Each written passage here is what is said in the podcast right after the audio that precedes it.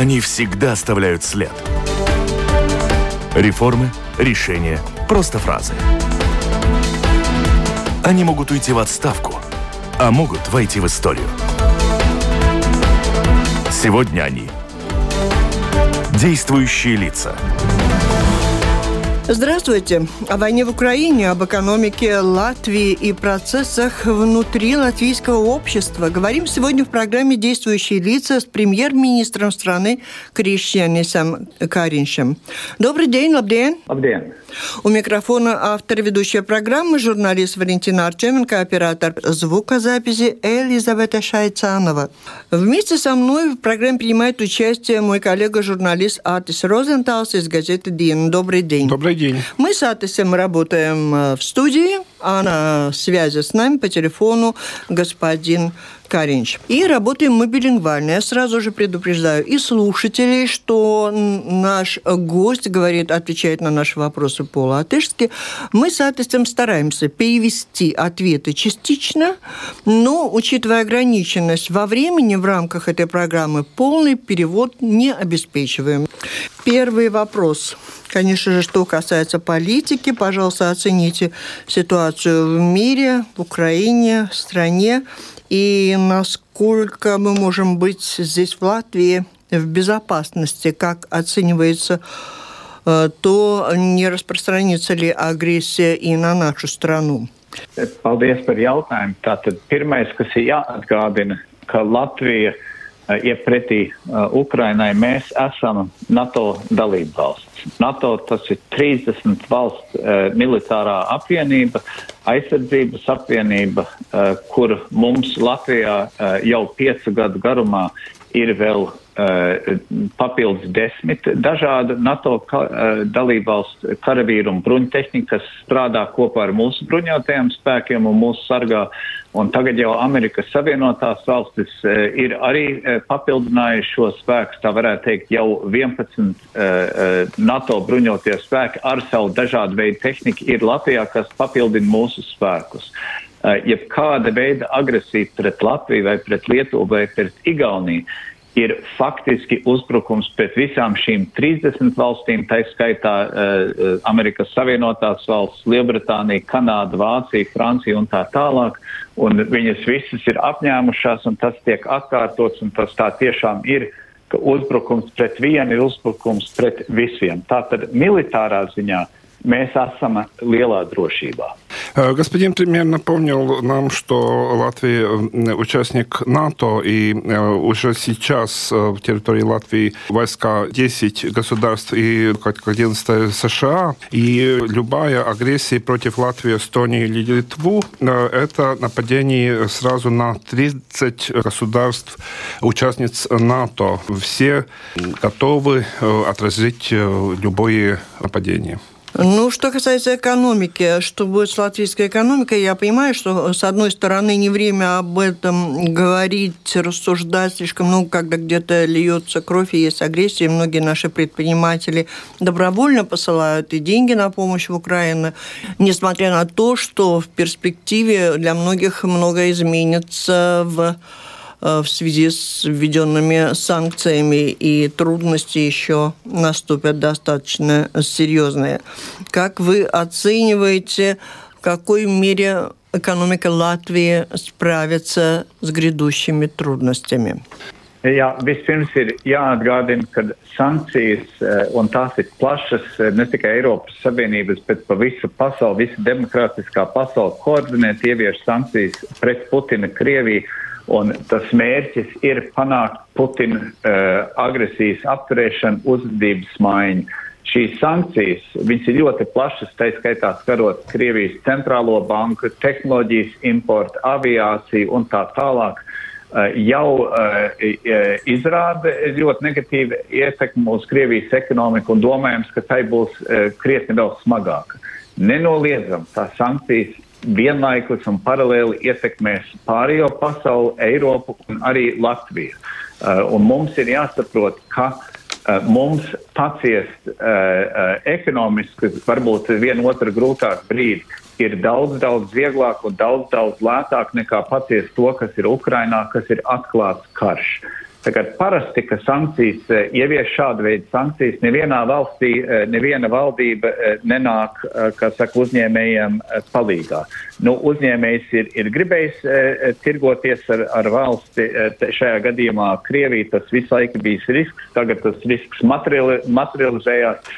Šādos gadījumos parasti nu, tur nav ne, ne, kompensācijas ne no vienas valsts, tas nebūtu gaidāms. Mūsu gadījumā mēs, protams, valdībā mēs skatīsimies, kā attīstās situācija, un ja ir tāda situācija, kur ir attaisnojumi, tiešām attaisnojumi, visas sabiedrības iesaistīšana, respektīvi nodokļu maksātāju naudu kaut kādā veidā atbalstīt vienu, otru vai trešo, nezinu, nozaru vai kam tā tālāk, tad mēs to arī darītu. Bet es varu teikt tā, lai mēs saprastu, notiek karš Tas karš šobrīd notiek Ukrainā. Lai censtos karu apturēt, mēs ieviešam, un ne jau tikai Latvija, visa demokrātiskā pasaule ievieš ļoti sāpīgas sankcijas Krievijas ekonomikai, bet tā sāpe arī būs daļai visai pārējai demokrātiskai pasaulē, Eiropai un Latvijai. Bet mums panest šo ekonomisko sāpi ir krietni uh, vieglāk un uh, pareizāk nekā ciest tieši kara Eh, kara sekas. Bet tā, tā situācija ir izraisīta no tā, eh, ka Putins atklātā veidā iebruka neprovocēti eh, miermīlīgai, demokrātiskai un neatkarīgai Ukrainas teritorijā. Tagad es pārdulgošu īsi. Санкции вводятся с целью остановить агрессию Путина в Украине. И, конечно, эти санкции частично отразятся и на экономику Латвии. Но это будет легче, чем если бы в территории Латвии была бы открытая война, как сейчас в Украине. И нет практик мировой, что государство особенно помогает тем коммерсантам, которые сами выбрали, с какими государствами сотрудничать. И в то же время время э, господин премьер не исключает возможность, что в некоторых случаях, э, если э, это будет целеустремленно, то может какие-то в некоторых отраслях какая-то помощь быть и из средств налогоплательщиков.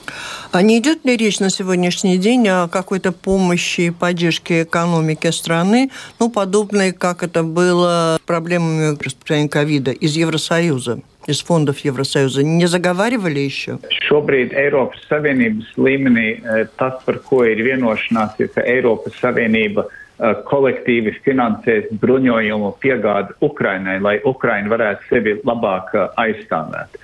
Tā jau ir milzu maiņa. Eiropas Savienības līdz, līdz šim ir bijusi teiksim, milzu ekonomiska vara Eh, bet ir izvairījusies jebkādā veidā uh, stiprināt un izrādīt arī savu militāro spēju. Uh, ar šo lēmumu kolektīvi palīdzēt iegādāt un nogādāt bruņojumu, palīdzēt Ukrainas armijai.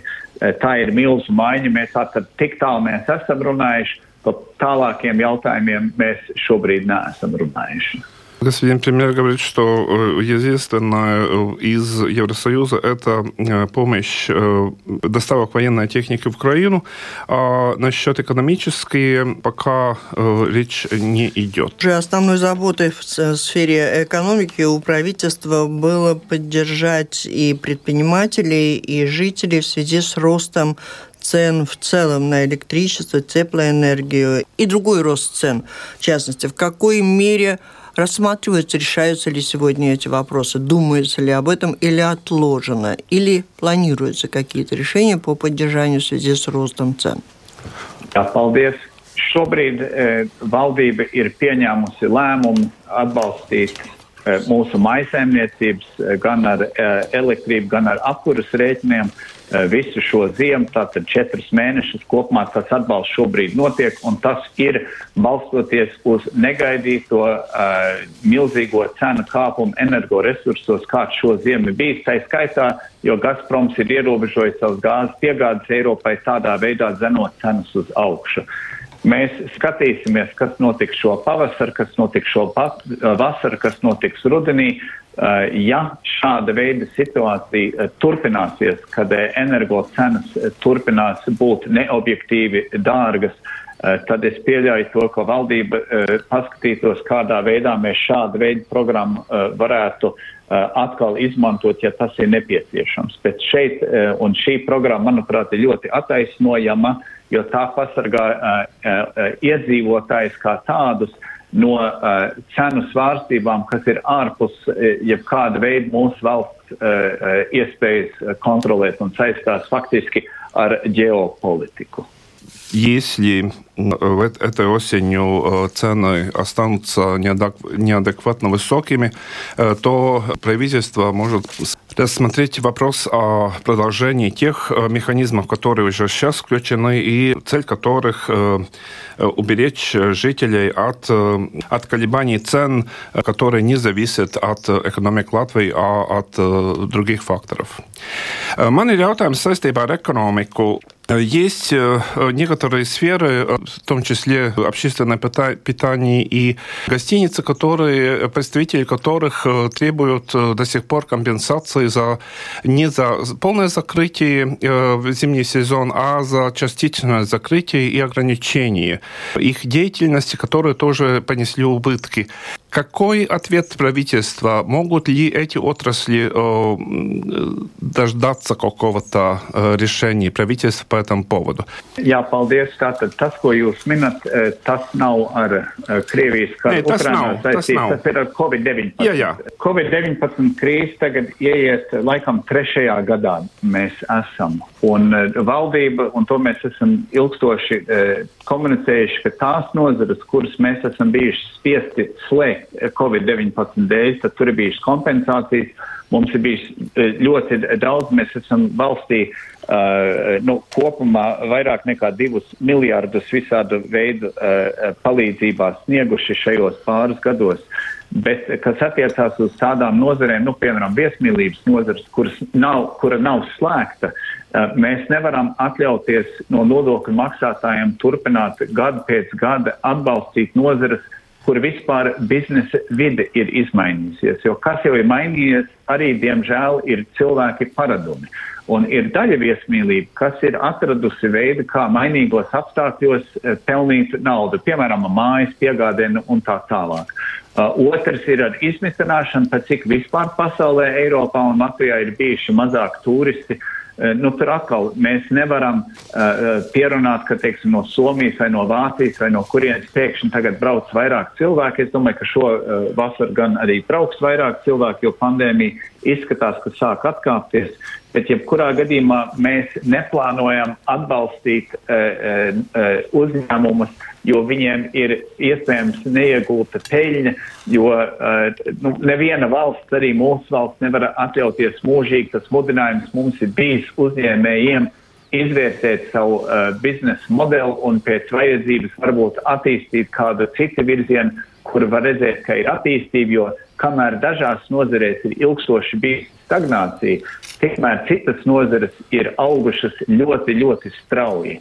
Un tā kā individi meklē darbu nozarē, kas ir pelnošāka, tā arī, protams, privātiem uzņēmējiem tā tirgus darbojās, viņiem ir jāpielāgojas ārējiem apstākļiem, tie ārējie apstākļi, tad tas jau ir redzams, ka teiksim, nu, viesmīlības turismu nozara kā tāda tiek diezgan radikāli izmainīta.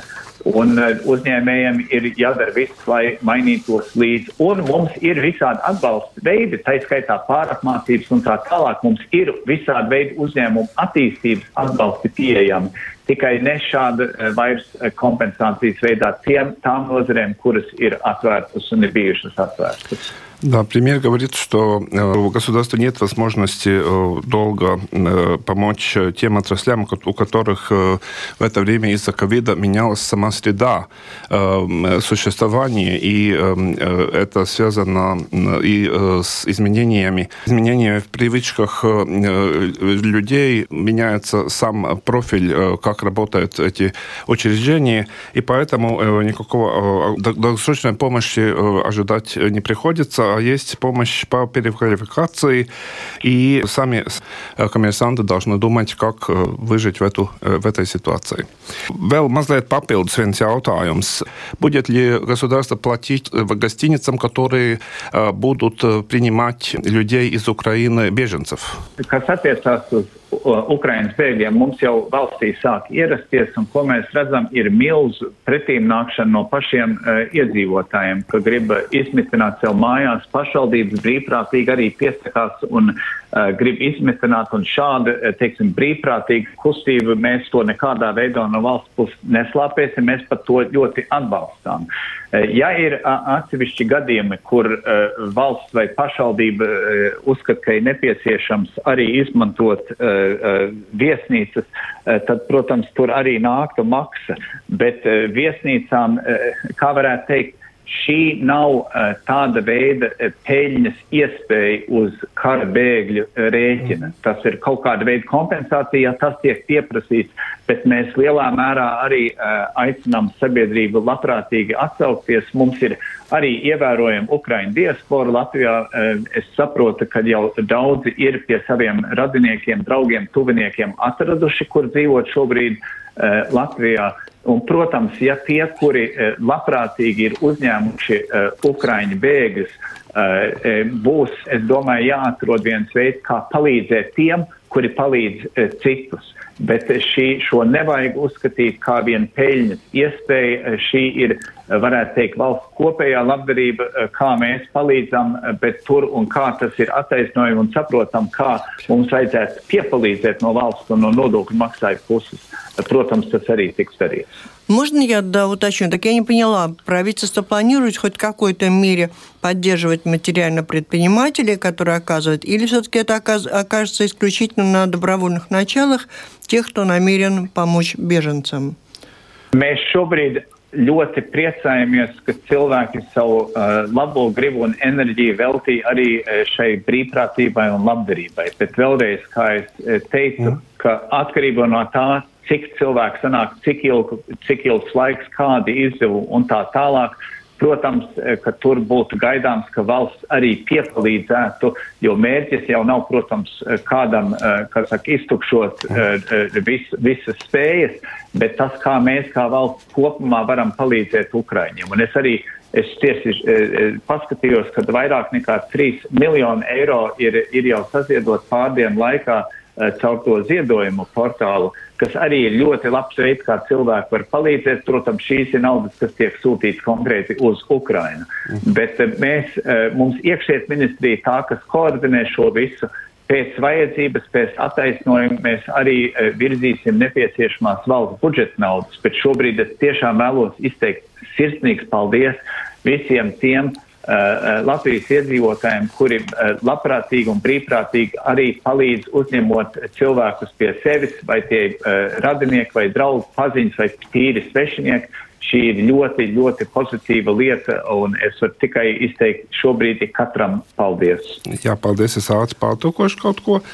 Премьер выражает благодарность всем, которые готовы принимать и уже принимают беженцев, и многие из них и родственники. В Латвии большая украинская диаспора.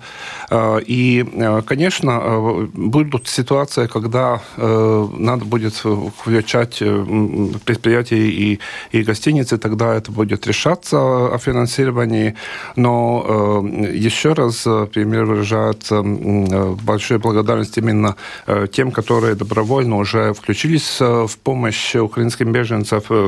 Пожертвовано свыше трех миллионов евро, которые пойдут в Украину.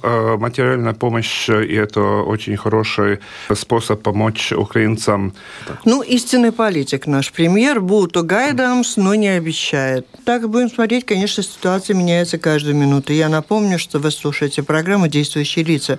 В ней сегодня принимает участие глава латвийского правительства Крещианис Каринч, журналист, а еще сегодня и переводчик Татис Розенталс из газеты «Дина», оператор э, звукозаписи Элизабета Шайцанова. И мы продолжаем. Я предлагаю немножко переключиться к нашим ковидным делам. Не понятно, хотелось бы понять, на фоне войны в Украине как бы померкли ковидные проблемы. Эм, как мы пережили кризис и завершился ли он? Что говорит вам министр здоровья?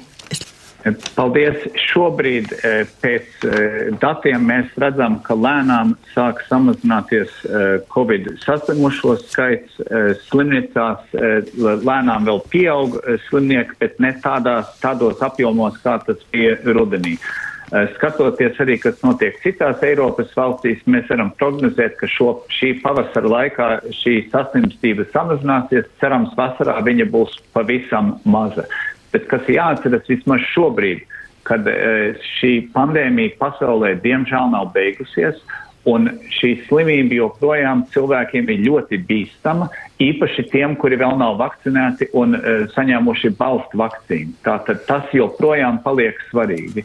Es domāju, ka mēs uh, šo sezonu vēl Uh, iesim publiskās telpās ar sejas maskām, jo šī slimība, kas iet pa gaisa ceļu, par elpu ceļu, tātad, lai pasargātu katru sevi, mēs publiskās telpās valkāsim maskas. Redzēsim, kas notiek vasarā un kā galvenais e, mainīsies vai nemainīsies pats vīrus, jo viņš visu laiku mainās, kas e, dara grūti jebkurai valstī, jebkurai veselības ministrijai tik galā, bet mēs sekojam un sekosim līdzi. E, Šobrīd mēs esam izgājuši no ārkārtas situācijas, e, cerams, un mēs plānojam, ka aprīlī mēs varēsim atcelt uh, atlikušos ierobežojumus, bet es atkārtoju, šī slimība joprojām ir bīstami, īpaši vecā gadgājuma cilvēkiem, īpaši tiem, kuri nav vakcinēti. Tātad nav pa vēlu saņemt šo dzīvību pasargājošo vakcīnu. Labi, pārtulkošu ātri. Число заболевших COVID-19 сокращается. Немножко еще больше заболевших в больницах, но есть надежда, что эта тенденция пойдет на упадок, и уже в летом заболеваемость будет значительно меньше.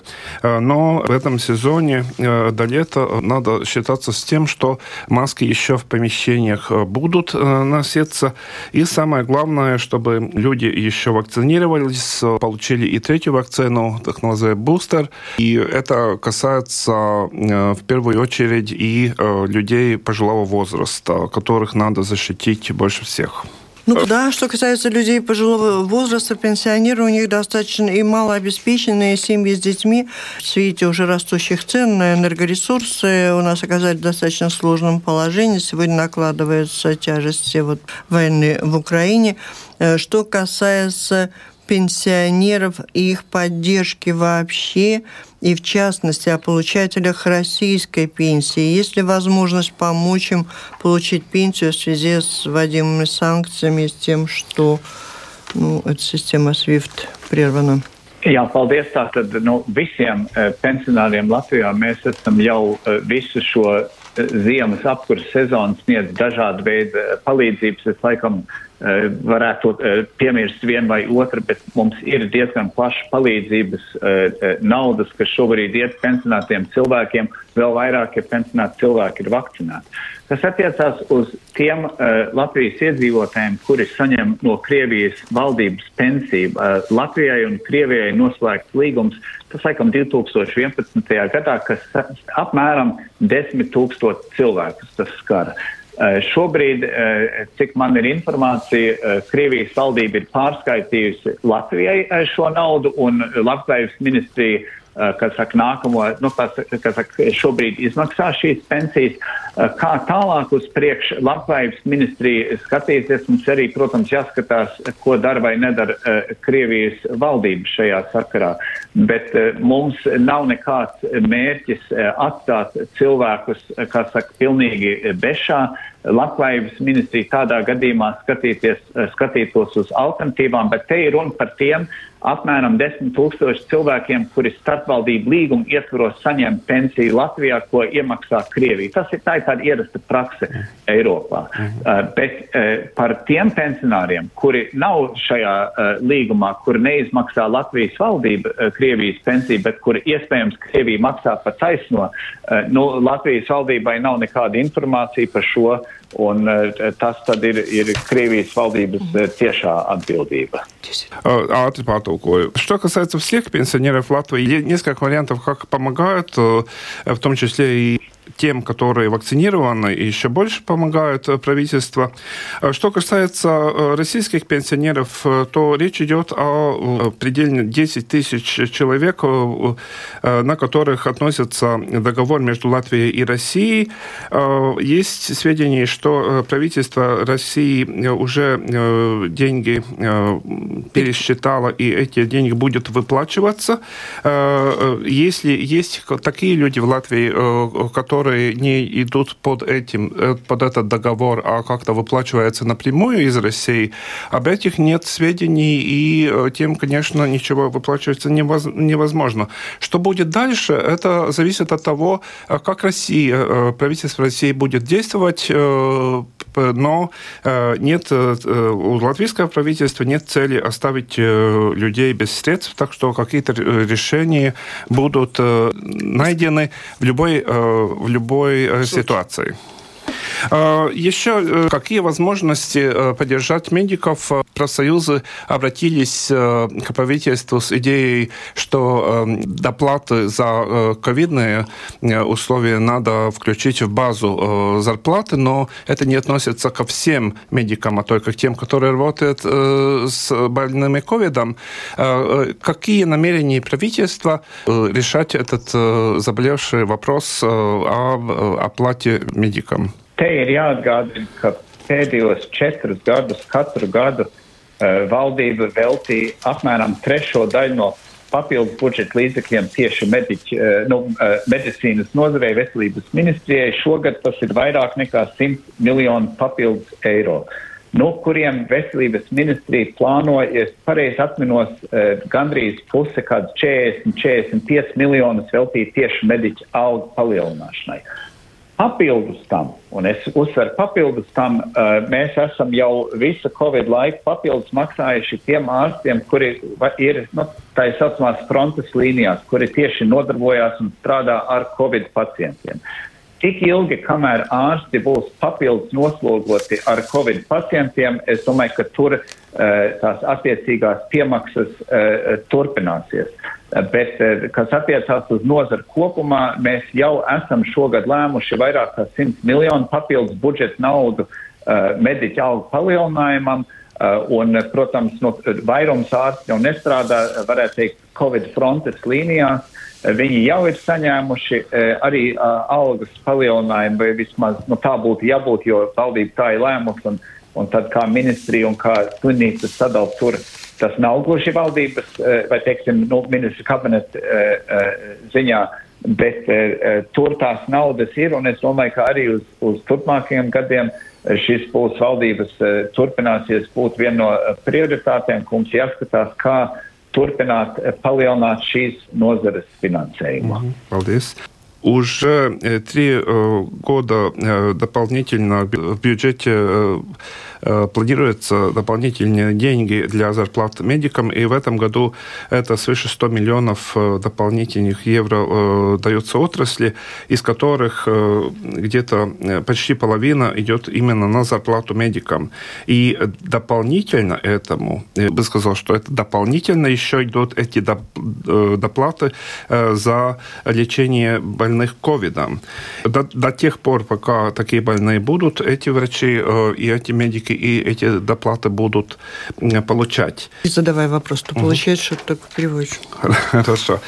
Как вы можете, э, как руководитель правительства, э, влиять на коалицию в целом? Потому что из э, некоторых представителей партий, партий, которые в коалиции, звучат такие достаточно радикальные предложения, например, об аннулировании видов на жительство всех граждан России или о снесении памятника Победы в Пардаугове. Как вы считаете, как, какие ваши возможности повлиять повлиять на то, чтобы такие очень радикальные э, взгляды не вышли бы из э, коалиции? Šeit ir jāatgādina, ka Putina režīms šobrīd cīnās ar visu demokrātisko pasauli. Tas nav etnisks karš, tas ir imperiālisms, karš pret demokrātijām. Ukrainā, Harkivā, kur laikam vairums iedzīvotāji runā krieviski, artilērijas šāviņš vai raķete pirms trāp dzīvojamai mājai neuzpras, kurā valodā jūs runājat. Viņa trāp un noziedzīgi nogalina jebkuru, neskatoties uz etnisko piedarību vai kurā valodā runā. Ko es gribu ar šo uzsvērt? Mēs visi Latvijā esam vienoti kā patrioti un kā demokrāti, kur mēs visi stājamies pretī Putina imperialismam, Putina uh, militārai agresijai, kas notiek uh, šobrīd tieši Ukrainā. Mums ir svarīgi šādos apstākļos nemeklēt, naidot viens ar otru, jo mēs viens otram neesam pretinieki.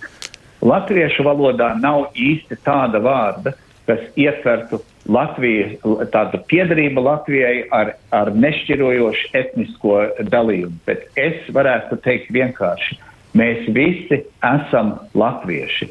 Vai mēs mājās runājam latviešu, vai mēs mājās runājam ukrainiski, vai mēs mājās runājam krieviski, poliski vai kādā citā valodā. Mēs visi esam viens otram nepieciešami, un mums nav ko meklēt kaut kādas uh, domstarpības savā starpā, kas saistās ar kaut kādu etnisku dalījumu. Jo Putins nedala nevienu etniski. Viņš karo pret veselu valsti, kur ļoti daudz cilvēku, tā skaitā, runā tajā pašā valodā, ko viņš. Eh, tātad eh, maniem kolēģiem, eh, kas ir saimā, arī pozī, pozīcijas kolēģiem un arī opozīcijas kolēģiem, es aicinu un arī vēlreiz publiski aicinu nerunāt, necelt tādas tēmas, nenākt ar tādiem apgalvojumiem, kas sabiedrību šķeļ. Mums šobrīd ir ļoti svarīga sabiedrības vienotība, uh, jo tiek uzbrukt mūsu demokrātijai, un tā skaitā visas dezinformācijas kampaņas un tā tālāk ir vērstas, lai mūs šķeltu. Ik katram ir svarīgi šo apzināties, nepaļauties šādām provokācijām un saprast, ka e, no, no mana viedokļa mēs visi esam vienlīdzīgi, mēs visi esam latvieši, e, neskatoties uz to, kādā valodā mēs runājam mājās, un mums visiem ir viena galvenā interese saglabāt savu neatkarību, saglabāt savu demokrātiju un stāties pretī Putina faktiski pilnīgi noziedzīgam režīmam, kas uzbrūk miermīlīgai kaimiņvalstī. Tulkoju. Надо понять, что эта война, это война режима Путина со всем демократическим обществом Европы, это не этническая война. И когда на жилые районы в Харькове, где множество э, людей живут и русские, бросают снаряды, то эти снаряды не спрашиваются, в каком языке вы говорите. Э, они просто падают на мирных жителей. И мы э, в Латвии должны быть едины как патриоты и, и защитники демократии. И на латышском языке нет таких, э, такого слова, которое бы э, объединил всех жителей Латвии, ну, на русском это был бы латвийцы, наверное. Ну, э, премьер говорит, мы все esam латвийши, мы все латыши в таком э, смысле, что мы все э, должны быть едины. И он призывает и своих партнеров в Сайме, всеми и в правительстве, и в позиции, и также и депутатов оппозиции воздержаться от публичных заявлений, которые бы раскололи общество, потому что надо понять, что и вся кампания дезинформации, которая еще идут, это обращено именно на раскол раскол э, общественности, э, и э, надо с этими тенденциями бороться.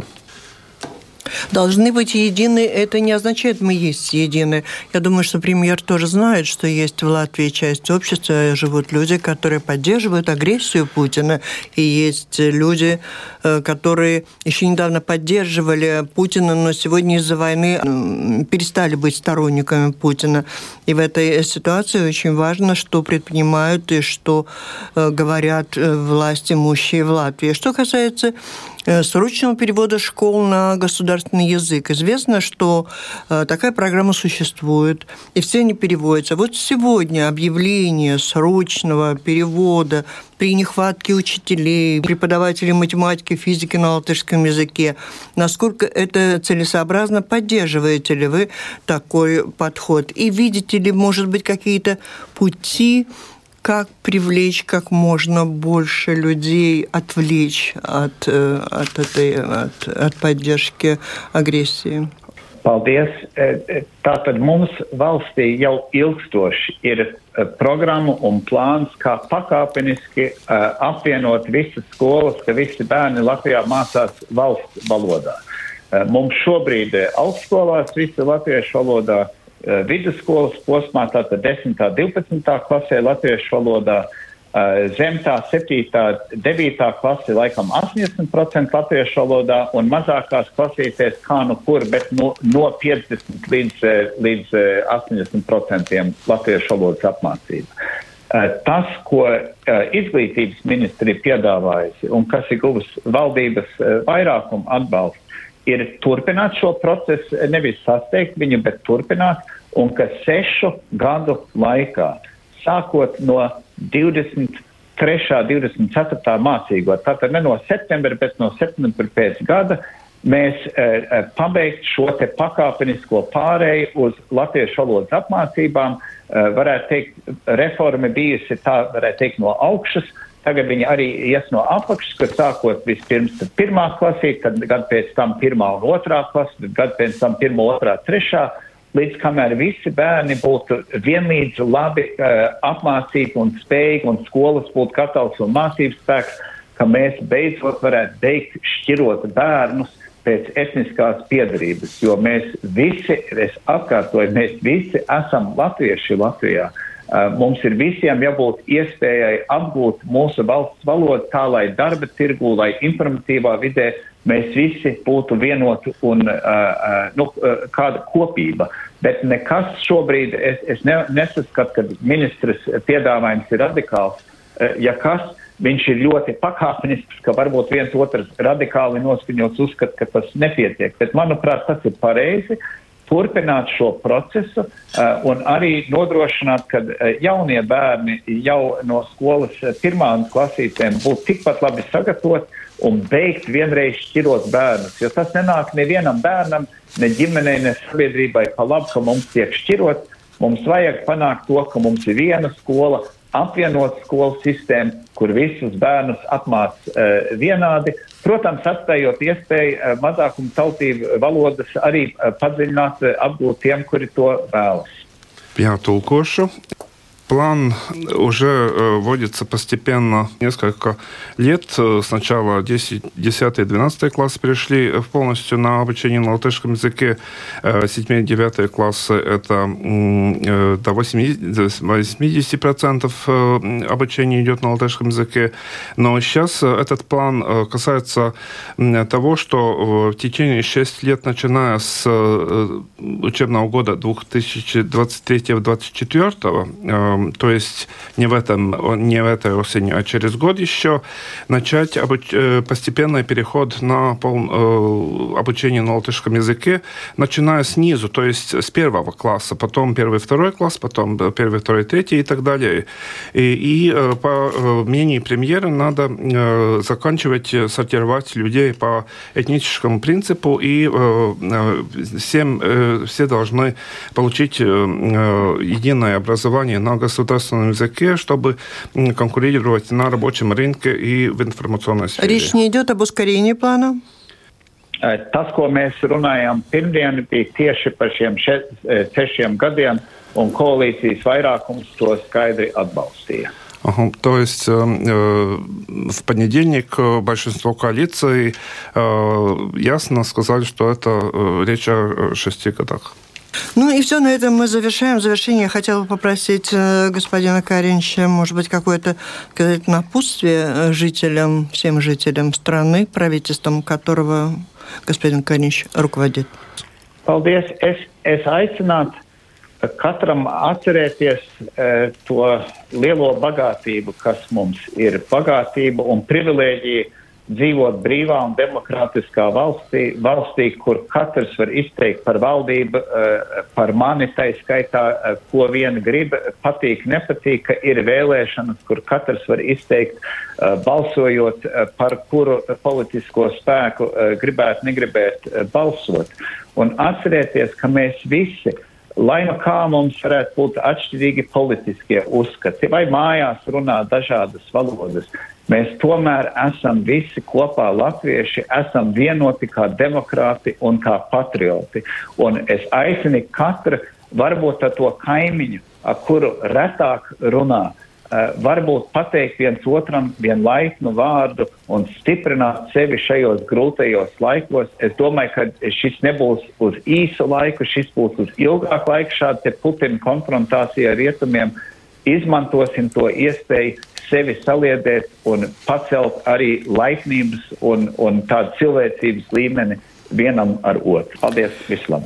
Примеры хотел бы призывать э, всех э, понять, что демократия – это привилегии, и каждый может высказаться, в том числе и недоброжелательно, и о нем э, это право каждого, и надо понять, что люди должны в этот период быть едиными в защите демократии, и, может быть, есть смысл поговорить с теми вашими соседями, которые который, с которым вы обычно не разговариваете, найти какой-то путь к более большому сплочению общества, потому что есть очень большая возможность, что такое э, это время э, сложное э, путинской агрессии может длиться достаточно долго.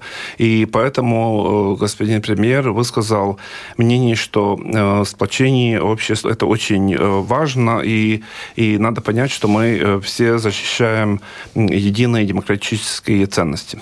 Спасибо, на этом завершаем. Это была программа «Действующие лица». В ней приняли участие премьер-министр страны Кришин Искаринч и журналист, который помог с переводом в этом билингвальном эфире, Атис Розенталс из газеты «Денок». Коллега, благодарю. И программу провела Валентина Артеменко, Латвийское радио 4, оператор звукозаписи Элизавета Шайцанова. Всем спасибо, мирного неба, здоровья. До встречи в эфире.